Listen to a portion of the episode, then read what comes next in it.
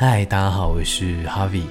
想问大家，上一次回自己的国小是什么时候？我觉得在毕业多年以后，重新回到国小的感觉好不一样哦。就是走在校园当中，你看着小时候在这边玩耍的痕迹、啊，可能在大象溜滑梯溜下来的那种童年的回忆。然后现在都已经可能国小都已经整修了，然后变得跟当年不一样。